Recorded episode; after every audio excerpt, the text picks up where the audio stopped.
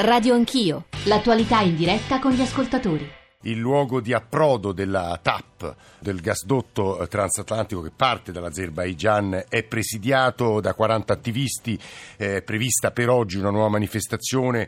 Buongiorno al Presidente della Regione Puglia, Michele Emiliano. Benvenuto. Buongiorno. Per noi spostare gli ulivi non è un problema, adesso la popolazione si sta attaccando alla questione degli ulivi perché subisce l'imposizione in quel luogo di un'opera che non desidera e che noi abbiamo eh, facilmente eh, spostato nelle nostre intenzioni dando questa indicazione Un più in avanti, un'altra diciamo, area in un comune che la vuole. C'è anche un, un punto che forse i radioascoltatori dovrebbero considerare, cioè scendendo così a sud per riagganciare eh, il gasdotto TAP, che è un'opera privata, sia pure di interesse privato, eh, di interesse pubblico, bisogna poi costruire 55 chilometri di gasdotto onshore, cioè sulla terra, Sì. per riagganciare Sì. il gasdotto alla dorsale SNAM che è a Mesagne, che è più a nord.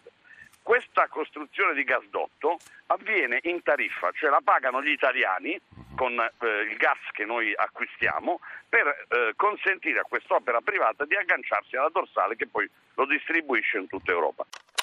Radio Anch'io. Presidente Pittella, Teresa May come sta gestendo a suo avviso questo inizio di Brexit? Eh, in maniera disastrosa devo dire, perché ha, eh, ha il problema con la Scozia che vuole andare via, ha il problema del, del rapporto tra Irlanda del Nord e Irlanda con la frontiera e lì la- su quella frontiera ci sono state guerre fratricidi tra cristiani e protestanti e ce lo ricordiamo bene.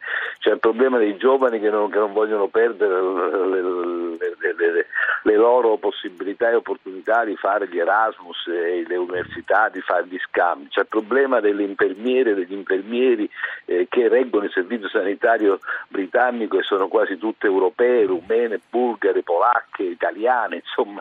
Quindi ha un disastro in casa e non capisce che eh, questo disastro si può risolvere attraverso un negoziato in cui lei riconosce questi diritti dei cittadini e riconosce la indivisibilità delle quattro libertà e quindi anche della libertà eh, di movimento. Radio Anch'io. Francesco da Southampton che è un dottorando. Francesco, buongiorno e benvenuto. Buongiorno a lei.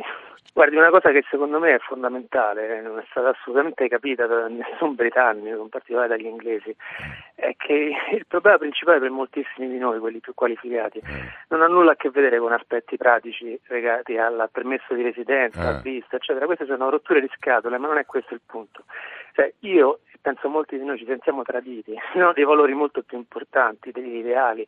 Sono arrivato qui prima del referendum, ho, diciamo, ho seguito la questione del referendum da molto prima di arrivare qui.